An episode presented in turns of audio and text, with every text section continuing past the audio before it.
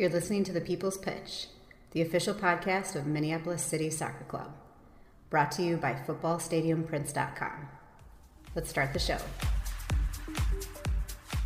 And as I talked about just a couple minutes ago, as Joe Watt stands over this one, he appears to be the one taking the penalty here. Uh, this is a huge confidence booster if you're a Duluth. Worst case Elder scenario for City right more. here. And it stopped! Yes! And it stopped! Totally Matt redeems Elder. himself. Matt Elder redeeming himself.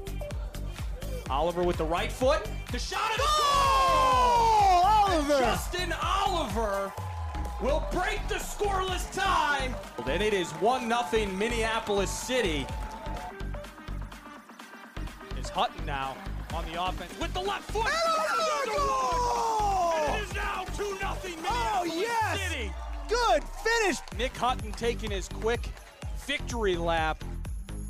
What is up, soccer fam? This is the People's Pitch podcast, the official podcast of your Minneapolis City Soccer Club. I am your host, John, and with me, as always, is my guy, the Nate Morales. Nate, not gonna lie, dude, I needed a week off from soccer and solitude to put the season behind me because it just had a little bit more of a sting than years past. Would you agree? In solitude, that's for sure, man. Uh, gutted is not really a word that I ever understood when I was here. When I heard Chris use it, like it felt like I, you know, I watched the Sunderland Till I Die uh, documentary, right? And they're always talking about how gutted they are, and I'm just like, what does that even mean? But yeah, I get it now. After last Sunday, I totally get it. You just feel yeah. gutted. Yep, uh, yep. But had, hey, that you sometimes you win, sometimes you lose, and sometimes it rains. Yeah, I guess we've had some uh, we've had some playoff ups and downs over the last couple weeks, dude. Big wins, tough losses. We're gonna cover the uh, the latter at least tonight. Uh, definitely some tough losses across the Minneapolis City squads. Um, but first, we want to talk about just in general the regional playoffs being in town, and it started with Milwaukee versus Cleveland. Uh, and then Minneapolis City started the regional semis on a high note against Carpathia, which is nice. And then we were rudely bounced in the final. We'll cover all those games. And while the NPSL team was nursing their silver medals, the UPSL team was in Detroit battling it out, battling it out against the New York Contour, uh, the finest couch you can buy, the New York Contour. There's lots of soccer to talk about tonight, so let's get busy living, man. Um, yeah, it's going to be caveat. It's going to be a yeah, long show today. Lots to talk so, about. So, so let's start. Let's get, uh, let's get after it. Yeah, NPSL regionals. We're in town. We were we were in the Midwest regional. We were lucky to be able to host, which made it really fun for you and I to be up in the booth and to yeah. call three games, which was uh, something we haven't done together in a long, long time. So that was fun.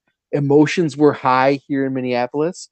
Uh, but first, before City took the field, we had a matchup of the number two seeded Milwaukee Torrent against number three Cleveland, and uh, you know we don't want to spend a ton of time laboring against this game because Cleveland as as you'll know, has two other games that we're going to talk about because they went so far. Uh, but the first half, John, we talked last week. We talked to Fletcher, or last time we talked to Fletcher Sharp to get a little preview, and I would say that this game was pretty pretty tight into to how he would have predicted it. Uh, mm-hmm. Milwaukee really came out strong. They came out looking like a team that was a number one seed for a good chunk of the year. They ran at Cleveland. They were defending well. Uh, national NPSL 11 midfielder Ian Cerro opened the scoring with a really nice, uh, really nice rebound. He was able to be he was able to get on the right side of a ball that a cross, I guess, that may have bounced off of the post. I could, couldn't tell if it was a shot or a cross, but it was from it was from deep. Uh, bounced off the left post, and Ian Cerro was there to bury it, and it was it was one nothing for Milwaukee. And we thought, okay, here we go. This attacking team is is going to take it to Cleveland. Cleveland looks old. Cleveland looks slow. But true to prediction, Milwaukee's disciplinary issues started early. They had a couple guys with yellow cards within the first 25 minutes of the game. Um, mm-hmm. But so you can kind of get get a feeling for how how they were going to play, and then Cleveland flipped the script on them, and they're they lost a coach to some discipline. They got a red card, straight red card issued to uh, to Lewis Dunn, I believe was his name, the coach of Cleveland SC, and and he was out right before halftime. So that was crazy, man. So one nothing, Milwaukee up at the half, and uh, so when you when you say Ian Cerro buried it, I want to caveat for the listeners. It it hit off of him. Yeah. Not, not really shoot it as much as just ran into the ball and it went into the net. Yeah, or the ball ran into him. But what we'll, what we'll call what I think what you were searching for is it wasn't a shot or uh, or or a cross. It was just like a dangerous entry ball. Like mm-hmm. it wasn't like it. There was the, the only purpose that I think the Milwaukee midfielder had there in that instance was just to like get it into a dangerous spot. So it really wasn't it really wasn't a cross or a shot. It, but then it just hit off the post and it literally bounced off of Cerro's knee, I think, maybe his stomach, yeah, um, neck, maybe. um, uh, but yeah, I think you're correct. I mean, well, Fletcher was right. um, we there's not much more to, to really say there. He he he called it spot on for how both teams kind of come out and how they play.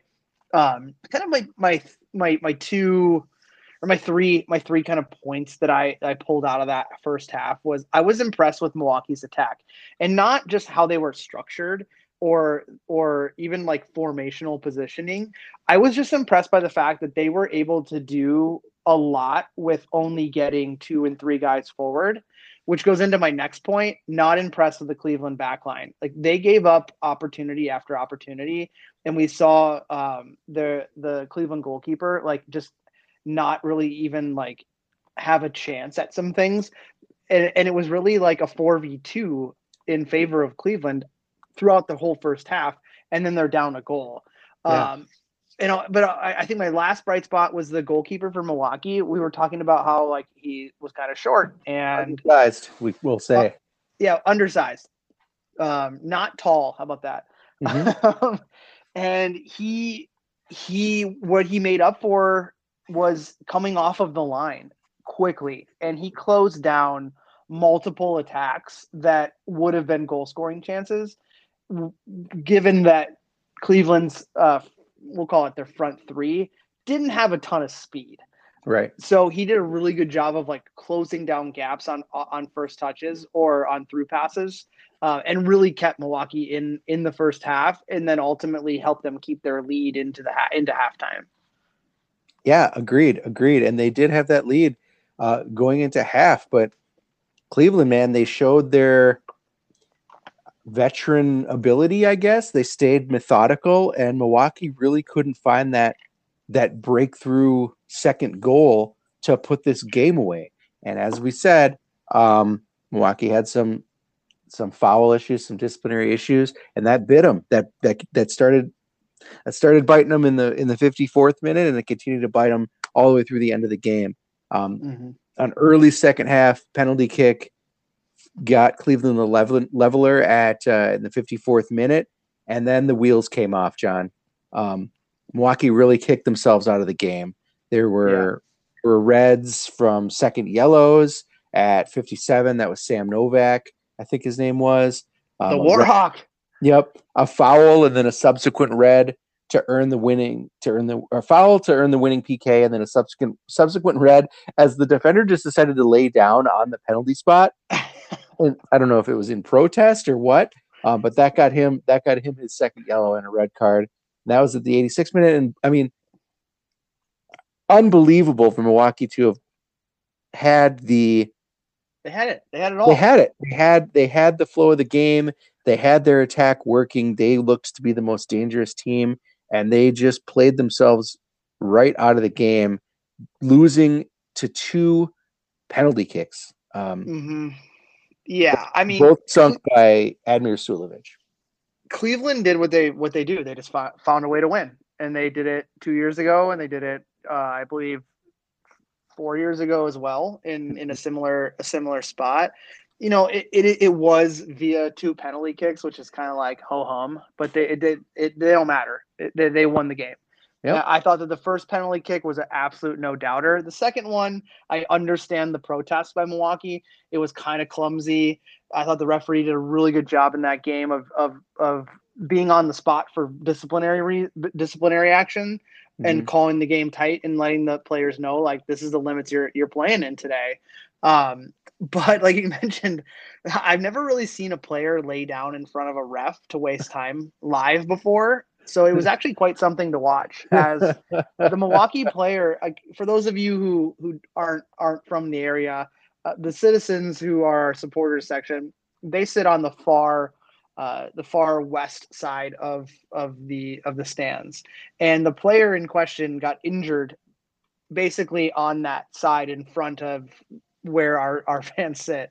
Then proceeded to while the the melee was happening and the protest was happening for the call proceeded to limp his way all the way down to the other end the east end probably about 85 yards yep. and then just laid down in front of the penalty kick taker right in front of the referee and then the, the, the best part was that it was so anticlimactic that he was going to get a red card because as soon as he laid down the referee already had the cards out of his pocket it was yep. just holding them until the trainers came out and the guy stood up and then he just showed him his red um, then, from what we hear, the player kind of flipped uh, the wrong switch and was causing some problems for the the support staff, which you don't like to see. But um, you know, it wasn't his day. I I thought Milwaukee Milwaukee could have won this game. I think we've already touched on that. Yeah. They just they lost the plot, man, and that's what Fletcher was talking about. And I also think that they took off some of their firepower for whatever reason. I don't know if like they were hurt, or, eh, um, but in the second half, the subs came in, and I thought they were the incorrect subs, as they were kind of now stuck playing from uh, not from behind, essentially after that first uh, from the, the from the back penalty. foot at least. They were they, they were they were put on the back foot after they were clearly on the front foot. Mm-hmm. And more defensive minded players came in, more possession focused players came in. When I actually thought what they really needed was to stack the deck with attackers and really go at Cleveland in waves because of what was working for them. Um, it just didn't happen. And Cleveland, to be honest, you know, this is my this is my personal take. They weren't they were just unimpressive to me, and they didn't do anything that was like, oh wow. They they just found that way to win, and you called it methodical, and that's about as accurate as it goes, man. Yeah. So Milwaukee goes down to Cleveland uh, in the early game on Friday night, and uh, and then City is up, and it's worth noting that by the end of that game, the the City players were in the stands watching how that game was playing out, watching Milwaukee go down in flames disciplinary disciplinarily, and um, getting a glimpse of Cleveland, and I think that that's important to note for for our later narrative. But I'll let you jump into the uh, the Minneapolis City versus Carpathia, uh, I guess headliner of Friday night. Yeah, I mean it's the game that we actually care about, right? Um, which, which was interesting because I've never outside of I mean even including the esports commentary that we're so world famous for. we've always had some skin in the game, so it was a little odd in the first one to be like, okay, like I'm just talking about it, what's happening in front of me instead of having any, you know, any uh, any reason to to care about it. But yeah, yeah. So it, the second game was was two former PLA teams, Nate, Crazy. clashing, locking horns, if you will, in game two, which mm-hmm. saw Minneapolis City taking on Carpathia. Um, starters for that match uh, in goal matt elder your your back line was matt murakami jack barry max kent charlie adams nothing really changed from the from the the last game of the year that was kind of the starting back line um, then your midfield was aiden o'driscoll making his his i believe his first start of the year and earned it coming off of that spectacular goal that he scored in the the season uh, ender in Rochester. Then you had Max Stegwart, Eli Goldman rounding out the, the middle three, and then Lionel Vang, Will Kidd, and Mito Yusuf up top. And as far as the bench goes, you had Ben Schliemann, Jonah Garcia, Aaron Ian Smith, Dom Mesgen, Nick Hutton, and Kevin Andrews. So lots of firepower and lots of quality on your bench, which is what yeah. you need in the, what you need in the in a, in a playoff scenario because you really never know what you're going to need to do. Like, if, are you going to need to chase a goal? Well, you got you know three guys that can do that for you, or two guys that can do that for you. Do you need a lock up shop? You you got that as well. Do you need a PK save? You got Ben Schliemann. So, um, uh, so yeah, that, that's kind of how we rounded out as far as personnel goes. I think, and and this game, John, was nice from the get go because City did have that confidence. We had that swagger, number one seed in the country. Uh, Carpathia definitely had to play themselves into this position and traveled quite a ways uh, it, it, within the week. Right on Tuesday, they were in Duluth, uh, going 120 minutes plus PKs against Duluth to win that game, and then by Friday they were back in Minneapolis uh, with a with a short squad, only about 15 guys, I think, maybe only four bench players, right? Maybe five, I can't remember. Mhm. But uh, so you know, City goes into this game definitely with the swagger, and they were able to assert themselves early. Physically, our attack was too much for the Carpathian backline to deal with. Mito Youssef is perfect for the in those kind of situations. Uh, pressed he pressed their backline really well uh, in the in the early stages of the game, and then was able to win a lot of aerial challenges. And one of those aerial challenges ends with him heading the ball to Eli Goldman, who ends up one on one onto net. And his shot is I'll give it I'll give it this. The shot was well saved. Well that saved, keeper yeah. that keeper had a number of really nice saves throughout throughout the game, but uh, in this case, he was only able to parry the ball to his right, and Eli hustled over there, and he outran three guys. I can't believe that he got to that ball before, yeah, before the keeper was able to get up and recover, before two defenders were able to re- recover and track back, and he netted the opener from extremely short range. I think that's just a real nice hustle goal, a little bit of skill to to maintain to gather possession and, and get that shot off in the first place, but but that goal was all hustle. The end result. Yeah, a- absolutely. I, I would totally agree with you. Uh, one thing I I know I noticed, and I, I've since followed up, is that Eli doesn't really celebrate his own goals. He all, he has celebrations for other people's goals, and we'll talk about that here Ah. in a second. That's true. I guess he did do that, didn't he? Because he didn't. He wasn't really interested in celebrating that goal. Uh, Yeah. But then there was another goal. And speaking of physically dominating the opponent, I, I, I watched the replay a couple times. John Aiden O'Driscoll gathers the pass at the top of the 18 yard box, and if you pause at the moment that Aiden has the ball at his feet, there are four defenders in front of him. There and there are three that are basically pair, that are basically in line with him. So he is surrounded. He is like the eighth man in a box of eight players, Not seven of which are seven of which are Carpathians, right? Plus you've got the goalie, and he dribbles three of those defenders while the other four just kind of look on in amazement. And his shot goes through the roof of the net, uh, and City was up comfortably two to nothing. One of the best goals of the season for Minneapolis City, just by just due to the sheer power of it. When you the the, the domin the domination on display there, John, of Aiden to kind of gather a pass, get sneaky, get like a, one of the defenders literally bounced off of him, and then he was able to dribble his final guy who whose ankles might still be on the field, Igor Nelson. and and like, that poor spin move. He like he, he- like, turned the yep. guy around, and yeah, and that poor keeper had had no chance. So that was that was amazing. And and I think like you were saying, uh this the celebration for that involved Eli Goldman. Yeah, he so yeah, he celebrates other people's goals, and you saw like Aiden do his thing, and then Eli is off to the just to the side playing the guitar.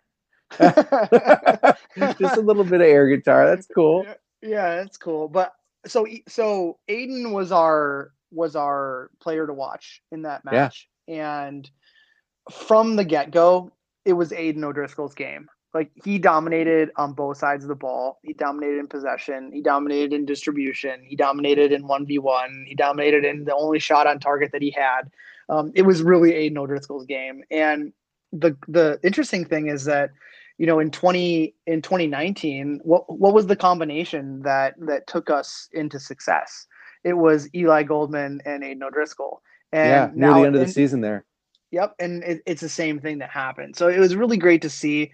I, I mean, I, at at the two 0 point, it was like you and I just put it into first gear, and we're like, all right, let's just get out of here, get healthy, get ready for for Sunday. And I think that the city players did the same thing. I think that they, they moved down from you know maybe third, in some instances fourth gear into second gear, and we're like, all right, we got this locked up because I. Car- Carpathia just they didn't have it have it anymore, and they traveled with missing some very key key people um, on their roster. So I, I thought it was kind of over by halftime. Yeah, they had a they had a regional top 11 attacker, a regional top 11 midfielder, and a regional top 11 defender. And I think only the defender made the trip. So their their firepower was was was lacking. And uh, and then they started chasing the game, and it was clear in the opening minutes of the second half that attacking play, as they chased the game, was only going to stretch them out even more and leave them open to, to the counter. And we capitalized on that in the 63rd. Will Kidd, by the way, just a madman up and down that right side the entire game. He had a number of really nice runs, a um, couple of shots saved rudely by the keeper. And this time he drives to net with only one defender in the way. And rather than take it to the take it to the defender and the keeper, he just slammed on the brakes and he found a wide open Nick Hutton on the left side of the net who was able to just pass it into goal for City's mm-hmm. third. And from then on out, like you said, it was just kill the game, stay healthy, conserve your energy. You know, Nick Hutton was the was the guy to to have in at that moment in time because he was able to kind of stay. He's always a, a imposing physical presence at mm-hmm. the you know in, in the, in the attack, and he was able to kind of continue to boss and terrorize the Carpathian defenders. They really did could not find any sort of attacking buildup, and it was uh, it was three nothing all the way home. I think with that will with that will kidd kind of uh, inter, we'll call it an intervention. um, he he what he does to defenders is he sets them up. You know, he's not always gonna gonna go to target with with a ball he has, but he'll set up a defender with like getting them to lean one way for a few plays in a row, and then mm-hmm. he'll and then he'll like you said he'll hit the brakes and and that just sends not only the defender the wrong way but also the goalkeeper and that's exactly what happened here and then nick hutton knows that so he needs to anticipate you know a rebound if will's going to shoot but he also has anticipate like finding that half yard or half two yards of space that he can get in order to be there for for the cleanup job and and that's what happened. And there you go, off into the regional final. Yeah, well, well done. Uh, so that was it. Regional final came up the next day. The Victorian, the victorious teams, they meet again on Sunday.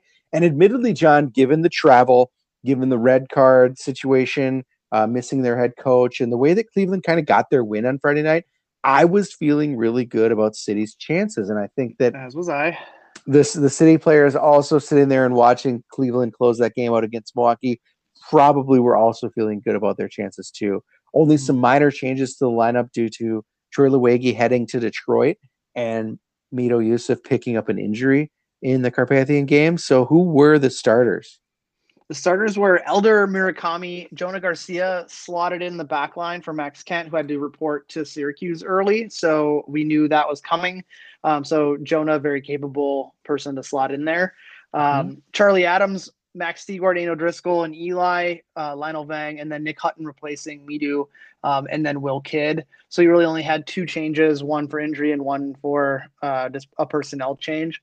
Yep. Um, then, uh, uh, as far as your bench goes, you had uh, Big Ben Schliemann, Justin Oliver, Ian Smith, Aiden, uh, Aaron Olson, uh, Abdallah Ba, who slid in to cover for uh, the inter- the inclusion of Nick Hutton, Dominic Mejan, and Kevin Andrews. Yeah, John. In the first half, I'll tell you what, it was frustrating to watch. Almost impossible to keep to keep our cool in the booth. It was oh, yeah. a tale of near misses, frustrating bounces. I've been watching Ted Lasso this season, and unlucky is I think is a is a sneaky theme this season. I think unlucky as a word is coming up quite a bit, and there's a lot of questioning around like what does unlucky mean? And uh, well, we got to admit, you got to admit that City was truly unlucky that day. It was not a matter of using unlucky as a as a word to brush off a mistake or using unlucky as a word to uh, to make you feel better for for maybe a bad choice. Like we were literally unlucky as fuck. Three chances hit the woodwork for Minneapolis City. Only a matter of inches keeping the game from being an absolute rout in the first half. But as they did in every game so far leading up to that point, Cleveland kept their composure and they struck when the opportunity arose. They pounced on a bad pass and there he was again, Cleveland's number 10, Admir Sulovic, drilling home a long shot, his third goal of the of the short week. And John, you got to imagine that City going into the locker room with so many good chances, down one nothing on an on a bad giveaway, and they they got to feel like they could probably snatch that game back, right? Yeah, and I think 100%. I think you're 100% correct. And and you also have to think like the attitude was like not not so much god damn it, it was more of like what the hell. Yep. And then and with that attitude, it's like the the only response is to ratchet things up. And you can either do that individually, you can do that as, uh, tactically. Um, you know, there's a lot of a number of things you can do to eliminate the unluckiness, and that's just keep creating chances. And I, I thought that even after the goal, it was like, okay, well, yeah, that went in, whatever. We've been scored on before. Not not often, but when we've been scored on before, we know what to do. And we and we started to just like plug the formula in and it was working. It was just still that unluckiness.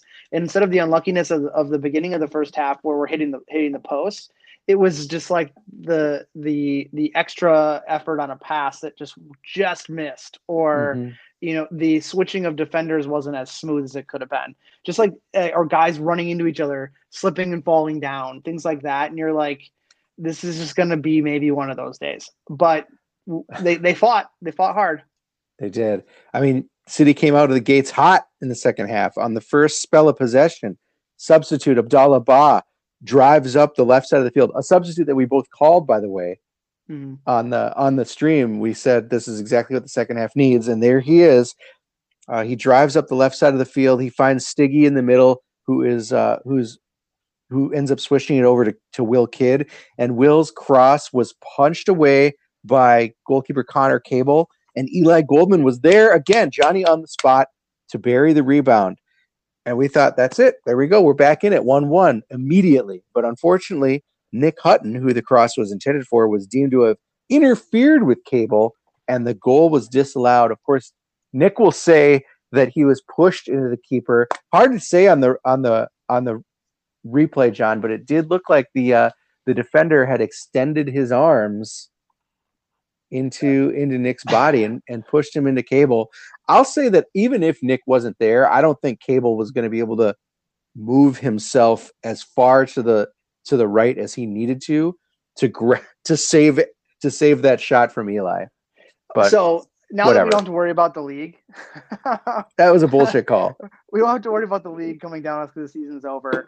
That was fucking garbage, man. Um, and, and the reason why I say that is, is because the center official was right there and allowed the goal, and it was the line the uh, the the lines person who then flagged him over and told him that that it should be disallowed. Who was completely shielded by all of the action when the guy who's in charge of refereeing the war is right there and deemed it appropriate.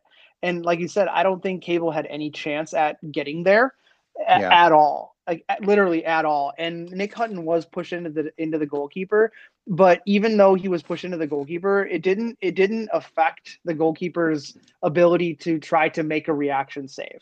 So no, I mean like, he made the he made the initial save, right? And, and right. I think it's kind of one of those things like he it, almost like when you when there's an onside non non or offside non call, right? Like if if you're not in a position to make a play on the ball, they're not going to call you offside. Yeah. Right. But if you're uh, talking about the letter of the law, Nick did interfere with the goalkeeper. I mean, he, yeah. he did get a piece of him, but it, it didn't affect the play, mm-hmm. like you're saying. So yeah, I mean, I, will call I'll call it like it is. You can go back on the stream and watch it. It, it. it was a bad call, and the center official should have overruled the the sideline official. I think he he made he made a call that um, to to listen to his his help. But in that instance, your help is 25 yards away, and you're yeah. four yards. You're right there. So, yep. So, but hey, you can't take them back. So you just got to you got to you got to persevere and push forward. Mm-hmm. And I don't know, John. It feels like the dagger came for Minneapolis City when Jack Barry slipped and he fell. Uh, he and he mm-hmm. left a huge window for uh, I think it's Connor McAvenue, right? To yeah. to fire an absolute laser past Matt Elder from from deep. And that's another mistake, another defensive mistake, another long range chance buried. Cleveland had only been allowed two shots in the game, but they had two goals to show for it. And to me, that had to be deflating for the guys. So many chances, so close, nothing to show for it. And Cleveland played convincing possession based soccer to see out the win.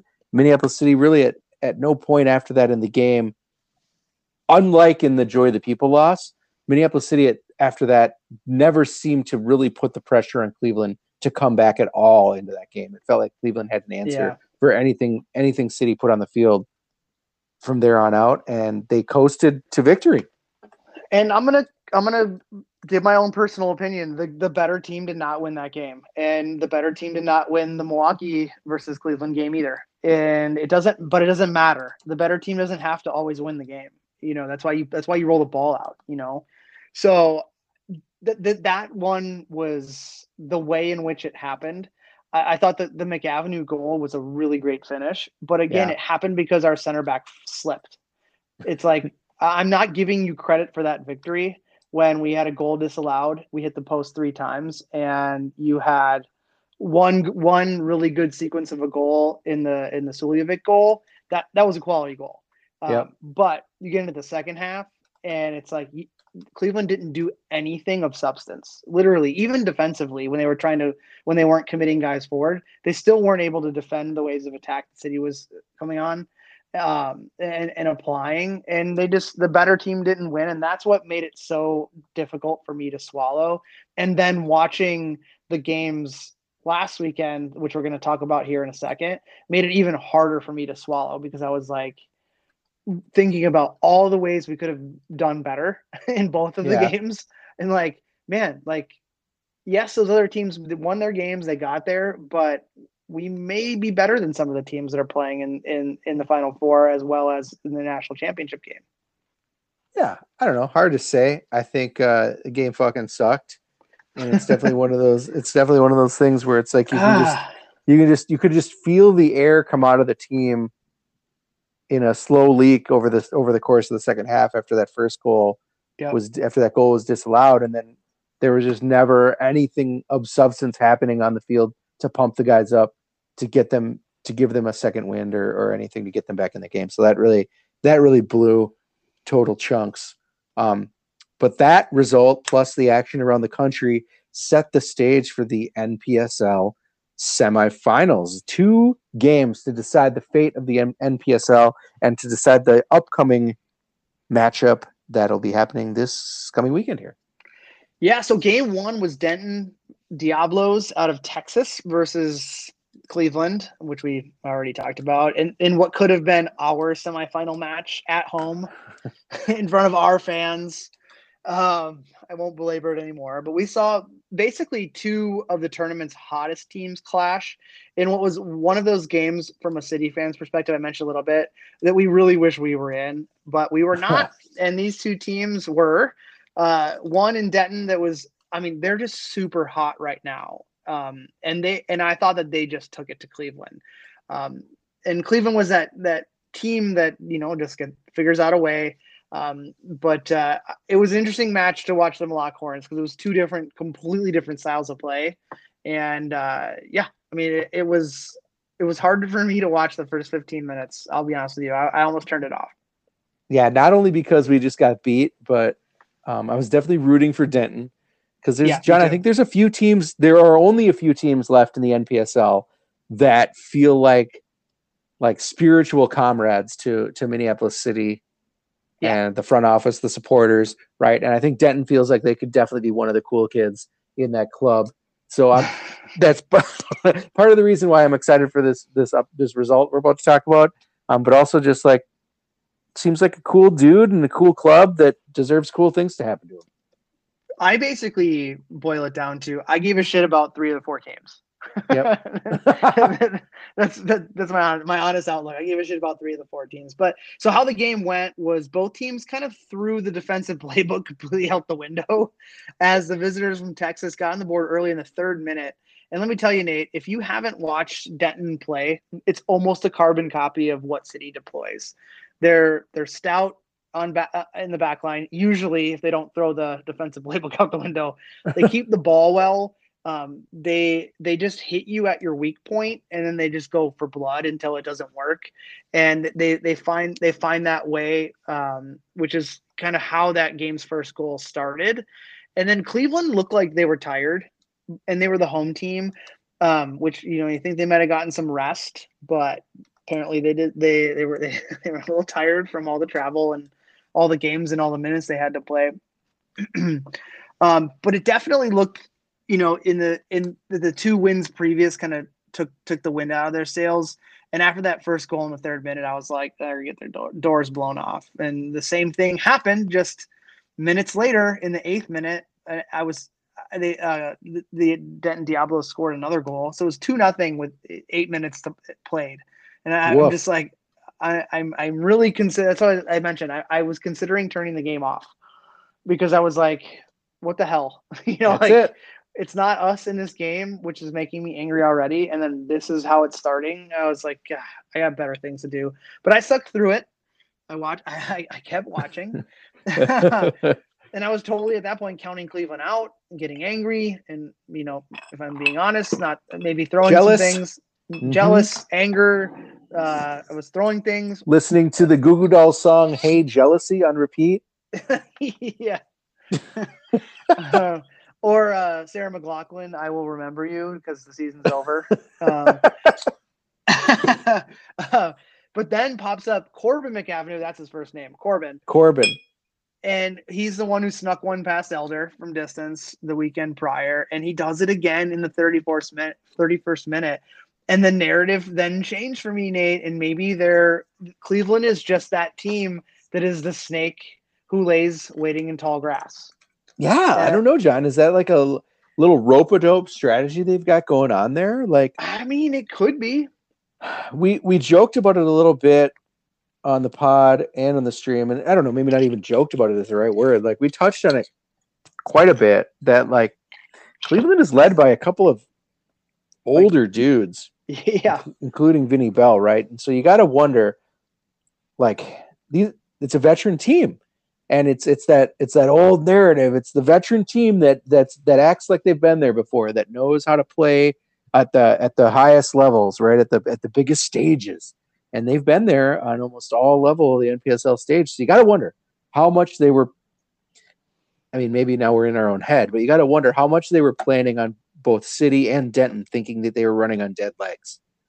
And that's not to say that like that's not to say that like they gave up two goals in the first ten minutes as part of like the, uh, an elaborate That- yeah. ruse or something. Yeah. Here's what we're gonna do, guys. In the first in the first 10 minutes of the game, we're just gonna give up two right away. We're just gonna let them get their goals out. And then we really start to play. but I think that after that they woke up and they got serious and they made a game of it. Yeah, I think so. And I, I want to mention one thing too, because I've gotten some hate mail, as I do, You have? How come Yes. I didn't get any hate mail? I'm bummed. I wanted hate mail. because I say the things that people don't like, Nate. Oh. And I make Um, the jokes about Transformers. Yeah, yeah, and then you make me call you make me then say the things that people don't like to hear about you. So yeah, I am the heel of this relationship.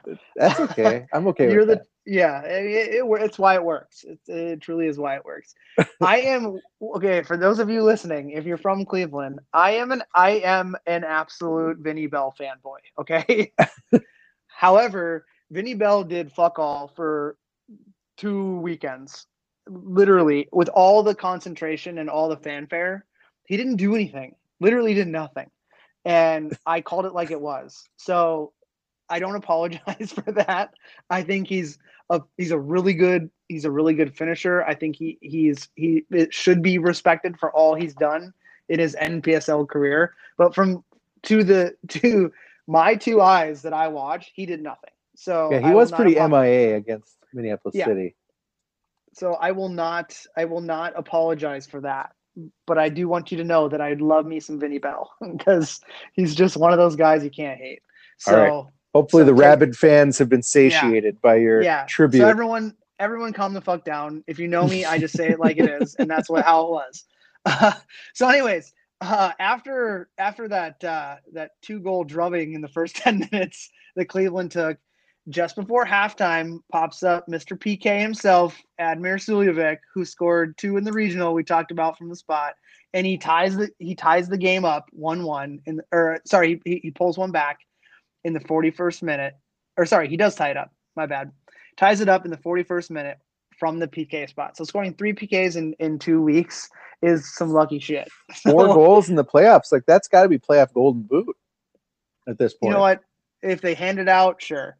But again, it was like Cleveland is they're figuring it out again, and they're figuring Mhm. it out by having their third penalty kick in in in three games. And I was just like, really? So the rest of the half, the rest of the half was just nervy with both teams really playing not to make mistakes. And you know, Yeah. Cleveland had dreams of pulling the ace out of their sleeve, but there was no blood in a less than eventful sec, uh, half, and we were headed to some free soccer, Nate. So extra Oh, you time love it.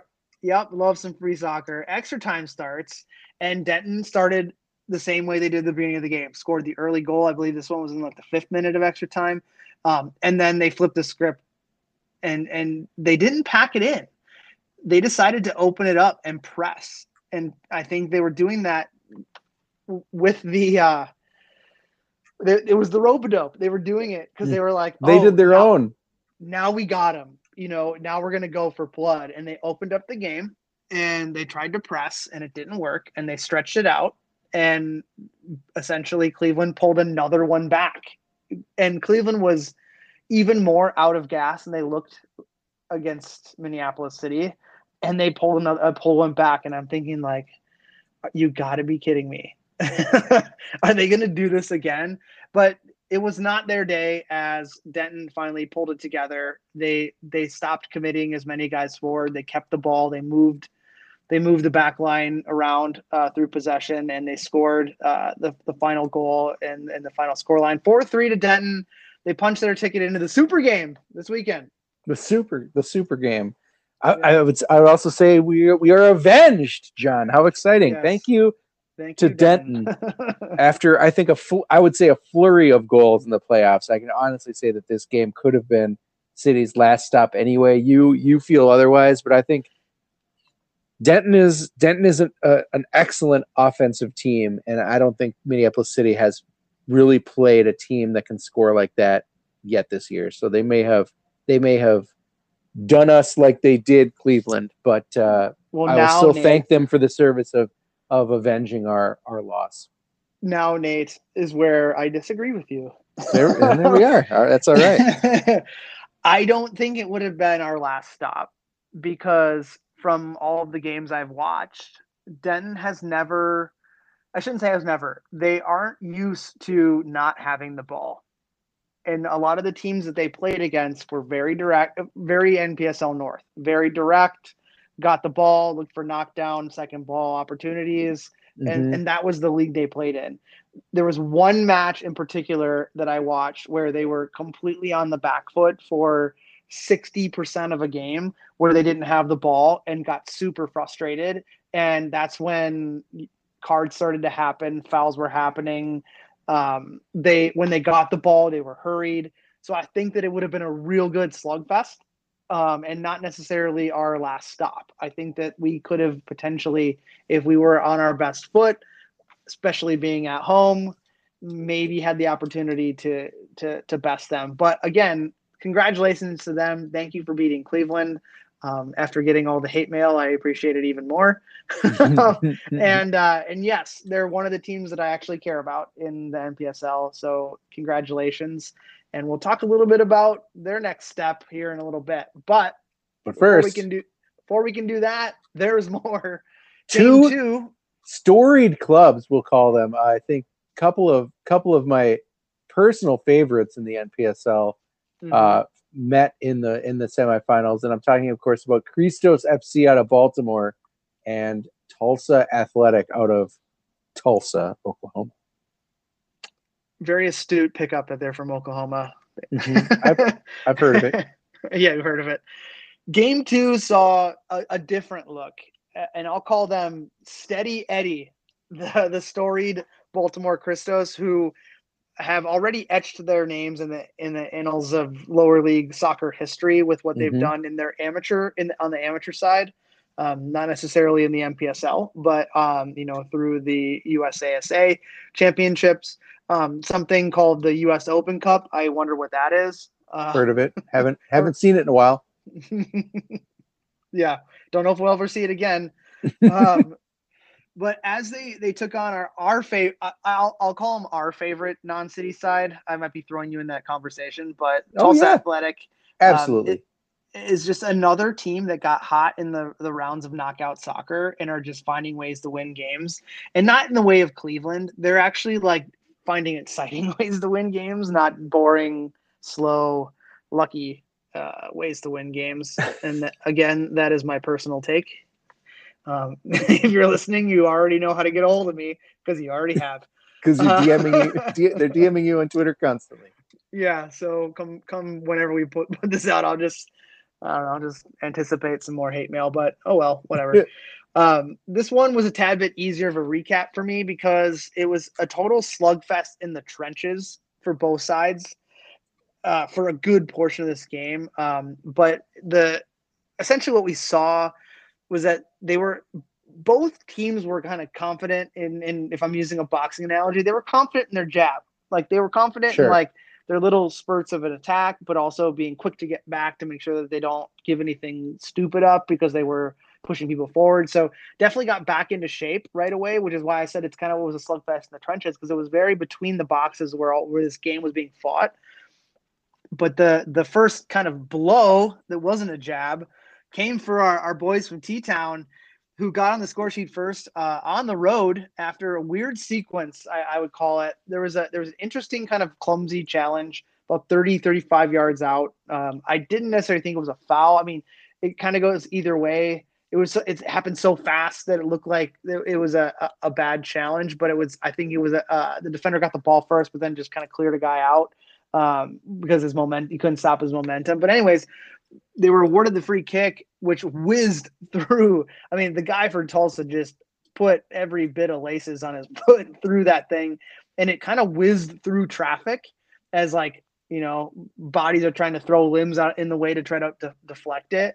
And the Mhm. Christos keeper kind of got a late read on it, got his hands on it, but wasn't able to collect it, and, and it kind of like parried into the path of a streaking Tulsa player who toe poked it past past the goalkeeper, and the first lead of the game was theirs. And from that point, Christos kind of Nate like pulled their pants up and were like, okay, we've been here before, and they acted like they've been here before. Um, they turned up the heat almost immediately.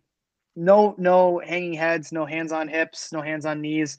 They they really just started to just play really good soccer at that point. Like it was the wake up call, it was a slap in the face they needed. Um, their their only chance of substance in the first half saw the their one of their strikers on a really great well timed run get slotted in behind the, the Tulsa back line. Um, and the goalkeeper was pretty exposed. Like he was kind of caught in no man's land, but he, he took he took just a half step forward, which I thought kind of put him out of position, but he knew be- he knew his ability better than I did.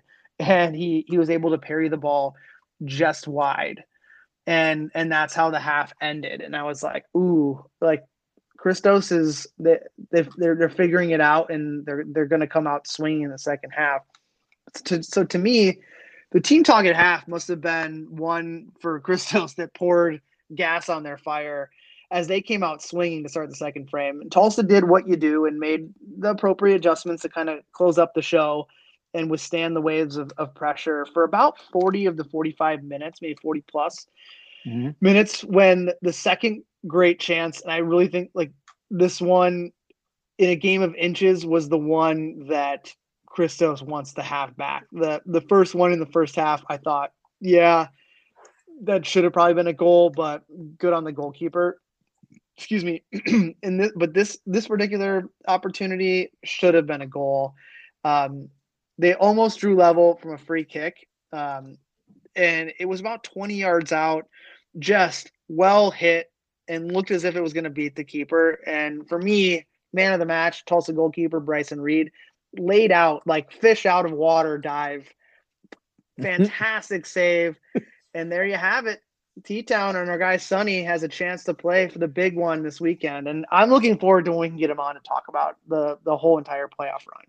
Yeah, I will. I, I agree. I think this sets up a really nice matchup for the Actually, final. can- I'll stop you. I'd love to hear from both Denton and and Tulsa, to be honest with you. So we'll we'll throw the we'll throw them both in regardless of what the outcome of the game is. Yeah, I, I I would agree. I think it's a super nice matchup. I know I'm going to be watching. You know, you and I per- personally have had a great time with Sonny. It feels like the the owner of Denton is just as Yeah, Good. yeah, just as just fun as of a party. Yep. yeah, Uh, yeah, yeah. um, they're, it feels like they are cut from the same cloth, and it'll be an interesting. It'll be an interesting soccer match to see how the clubs that they have built differ uh, in their makeup and in their style. I think Tulsa's defensive acumen, their smart attacking play, is going to be up against what I would say is a withering Diablo's attack. But like you said, not super comfortable when they don't have possession. So, what kind of game uh, are you going to expect out of this one, John? I expect not your typical final. And what I mean by that is eh, not your typical playoff soccer game where it's a lot of feeling out, not, you know, just being Yeah, safe. yeah. I was going to say, explain it to me like I've never watched an NPSL final game. Well, but that I makes more sense to say not going to be a typical playoff soccer game, right? Like we saw Yeah. it all we saw it all weekend a couple weeks ago. It's just a lot of a lot of jabs, a lot of fights, a lot of figuring each other out. Yeah, I don't watching the Diablos play, they don't play like that. And and they're not and and if I'm if I'm their coach, I'm not going to be like, "You know what? Everything that worked to be the last two teams out of 90 plus teams in the country, let's just throw that out the window and we're just going to kind of ease off the pedal a little bit." Forget No. about it. you don't do that. You just you you take it to Tulsa and and let the best man win. And for for Tulsa, there's no way in hell that any team under under the banner of Sonny D'Alessandro uh, is going to be like, you know what we need to do? We just need to play non-attractive soccer, and we just need to sit back. Bunker up. yeah, I mean they did that. They did bunker up when they had a lead, but that's what you do. I, I don't, I don't. But I also don't think that this is going to be a goal fest like the four to three Cleveland Diablos game. I think it's going to be a two to one game, and I think it's Mhm. going to go in extra time, and I think it's going to be Tulsa with some sort of dramatic late winner. Um, the- and I say that because what we have, what we didn't get an opportunity to see in um, in the previous match against the against Christos because of just true personnel needs for Tulsa to like have some of the the substitutions come in for more of a, a tactical reason, which was locking up shop. There are some really good off the bench players that uh, a, a couple are a little longer in the tooth that have that have been there before for Tulsa, but they just happen to be on the bench because there's younger players that can do what they do and do what they do better now in their careers versus these players that have been with Sonny and, and Tulsa for a few years. And Mhm. also some younger players that they have that are just chomping at the bit to get into a game. With Christos, I don't see that. I see more of like the the total the total or, or sorry with Diablos. I, I don't see I, I feel like they throw out more of their guys to start a match and to and to try to ride or die with them and then hope that the situation calls for a substitution that favors them on the bench. I don't think they have the, the firepower. So that's why I think it's gonna go into extra time. It might be three to two, might be two to one. Um, but I think it's gonna go to Tulsa. I think it's gonna be a late winner. All right. There you have it. John's uh John's prediction. I'm Make sure you watch. it, it's probably on eleven, probably on eleven sports, right, or whatever. It's on whatever. It's gonna be on some shit stream that has no production value. But whatever. It's the super game. If you're not following either of those teams, you got to make sure you check them out on Twitter. Um, they do a really good job. So Yep, really, yep. very And, professional, and very congra- good. con- congratulations to both of them. I mean, it, Mhm. It regardless of us being there or not, um, it's super difficult, especially with the changing of personnel this time of year with guys going back to college. It's really tough. Mhm. Um, so congratulations to those guys. And like I said, I gave a shit about three of the four teams, and I'm glad two of them got in. I'll say this before we move on. Like there is, as I mentioned, there's definitely like an an upper echelon of NPSL teams, and for a while, Minneapolis City, while not really making it to that stage, was rubbing elbows with those kind of teams on uh, just by virtue of our social media presence, and I think that attracted the right kind of ownership personality. That attracted the right kind of personalities amongst owners we've made a lot of really good allies in the NPSL because of the way we operate and the attitude that we have and the product that we put on the field, regardless of the results. And uh, and these are all teams that are top notch along those same lines. So if if Yeah, you no- if you want to no if you want to support some teams, What's that? no Persian rug salesman in, in No. this, uh, this mix. if you want to uh, if you want to support some teams this weekend, you couldn't find two two better teams. So get out there and, and watch this game and support support who your favorites are. I'm I'm rooting for Tulsa, but I'm not going to be sad with either result. And John, just when you think soccer talk is over, we got to switch gears quick to the rookery.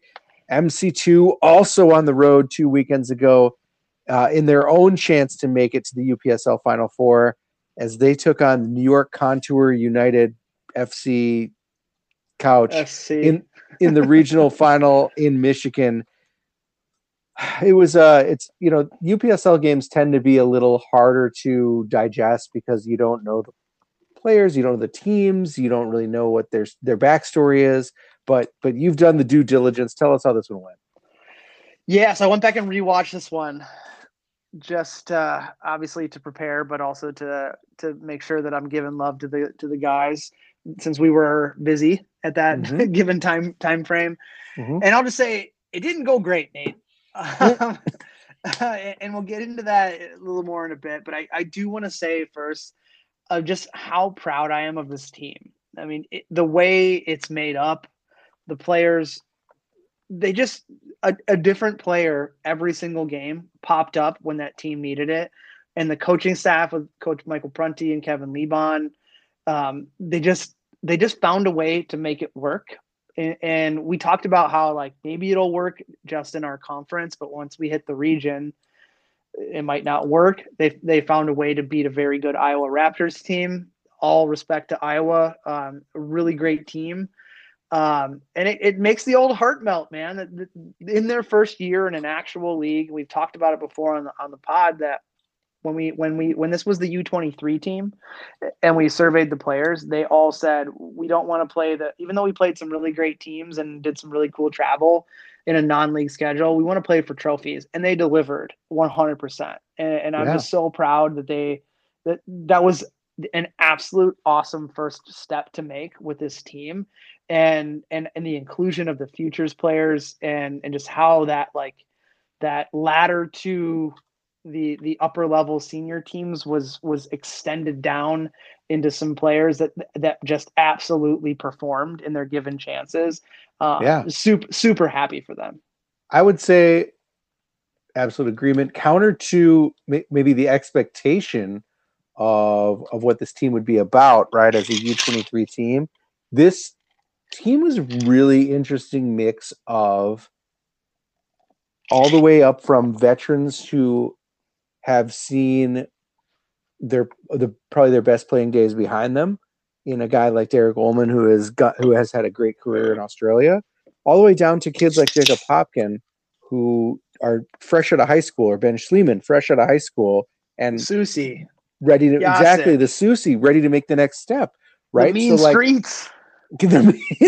I, I I love them all. I've gotten to know them, and I love them all. And I think that uh, I'm, I'm this this obviously dis- disappointing result from the way we're we're setting this up aside. I'm super excited to see what's next for the UPSL team and for its makeup because it's probably going to be the craziest mix of city players that you're going to be able to see next year. Yeah, and I think that yeah, you're right. There's there's 50 plus some players from the futures program that all want to be on that team. Yeah. and and not all of them can make it. And you know are there going to be some guys from the mpsl roster that are going to need to move down? Are there some people that are going to end up not playing again next year? It's it's going to be interesting. I, I think the, the the turnover is going to be a little bit higher um, or it'll be or, or it'll be somewhat of the same. And the makeup will be very similar but different names um, maybe some household names that you've heard in the past for the past five six years maybe they're they're on that roster now. So yeah, I, I'm excited to see where it goes for sure. But before we get into Yeah, we're getting way ahead of ourselves here. yeah, that's that's for the that's for the UPSL recap show. We'll we'll talk about that.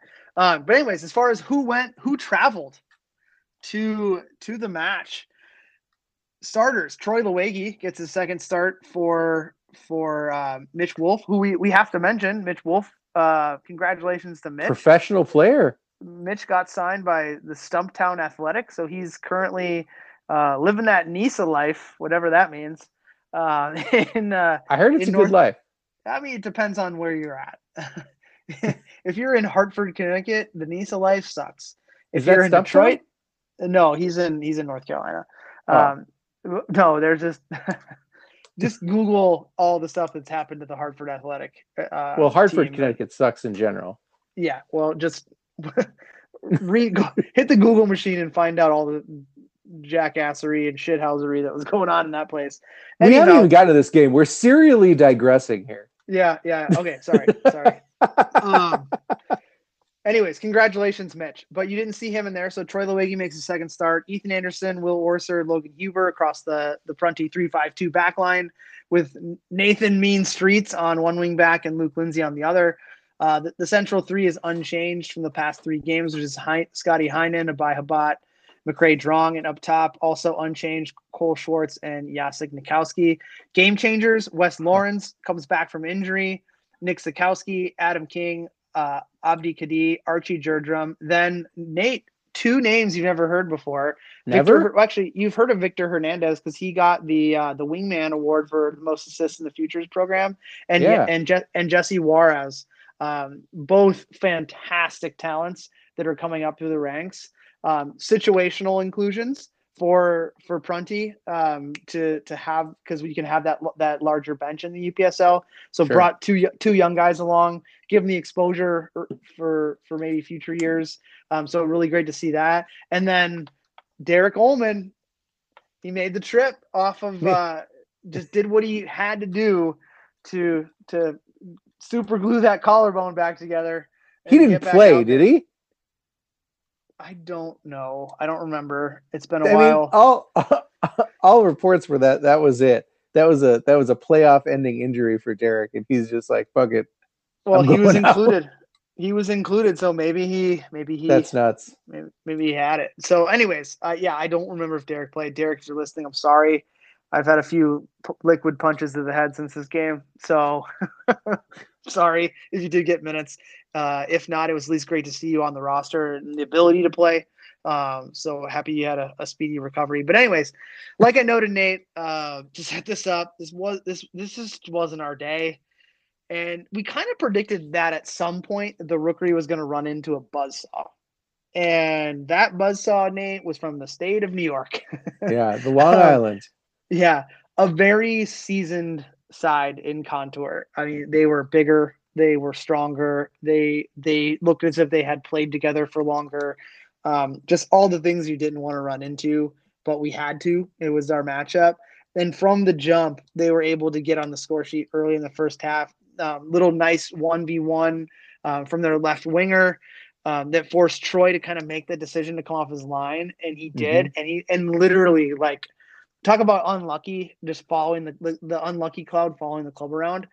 Troy made the decision to come off his line, and a split second before he was able to get to the ground and outstretch his nine foot wingspan, um, the guy just lumped uh, just a limp pass directly back through the to the penalty spot where one of one of his friends was sitting there and was able to to slot it home and now we're down one nothing early Yeah. and i was like god damn it That was uh that was the goal that we were able that we missed, right? Because we that Mhm. goal pretty much happened right before we were done broadcasting. yeah And that's about when we when we started watching on the stream up in the booth. Yeah, we we yeah, it did. It happened early. Uh, Okay. Then the the hits just didn't stop coming. Nate, Luke Lindsay ended, who I thought had a fantastic year uh, for for the rookery, ended up on the wrong end of a 50-50 challenge. Ended up fracturing his foot, which Oh, for real? Later, yeah, we found that out later. It forced him out of the match, and but at that point, the guys did not stop fighting though um, as they've kind of done all year. We've, we've we've covered this team all year, and it's been a lot of like maybe early missteps, and then they find their way through gaining possession, cleaning up some of those errant passes, maybe defending a little bit harder, um, getting their shape back better, um, and they were starting to put something together and starting to build something. Um, Cole Schwartz uh, um, had a, had a couple half chances. had his the most fantastic chance, and we saw this one and about Yeah. jumped out of the booth at Edor Nelson. Um, in the 44th minute, um, he got through, went around the goalkeeper, a little bit of a heavy touch, which was necessary to get around the goalkeeper, and he had to kind of outstretch to put it on frame, and found the wrong side of the post, and uh, and at that point, would have been one-one going into the half, which would have been massive. Yeah, that would have felt really good. Right, and that, that changed the entire narrative. Um, you don't know what con- the contour could have fallen into if they were uh, put on the back foot because they were pretty much on the front foot most of the game. So the second half, again, the guys came out fighting, but were caught on a half counter attack that saw the mean streets uh, had to track back, and and he wasn't the last man back, but he was, you know, it was deemed that he uh, he did foul the a, a contour player, um, which I thought was a smart foul because of where Yeah. it was. Um, it was on kind of the corner, uh, left corner of the uh, edge of the box. Um, and, and it stopped the damage of that counter attack, which I think was necessary because um, well, ultimately we'll find out what happened. But um, if it would have worked in Nate's favor um, to to foul that guy, it would have been absolutely perfect. Uh, but the contour was able to pull another one into the scored column off a free kick that uh, it kind of caught because of the angle.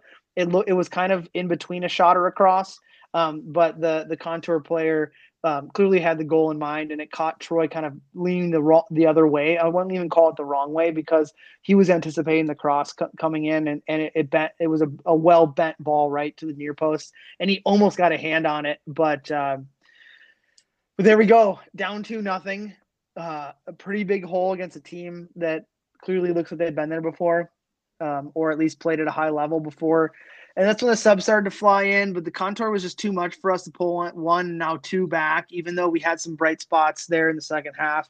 Um, and the contour onto the, the UPSL Final Four, and we are not. And the theme of the day was unlucky two nothing losses. And that Yeah. happens, and soccer is a bitch, and I'm done. Yeah, that uh, that that's the that's that is definitely the theme of the day. That feels that feels rough. I would say that this one felt a little easier to swallow. I thought, like you said, there were maybe fewer chances for Minneapolis City in in Detroit against New York, which is a confusing thing to think about.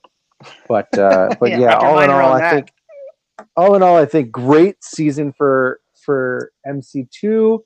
Amazing group of guys, amazing mix of of ages that were able to come together and fight all their way to the uh, the elite eight of the UPSL. And who would have predicted that, John?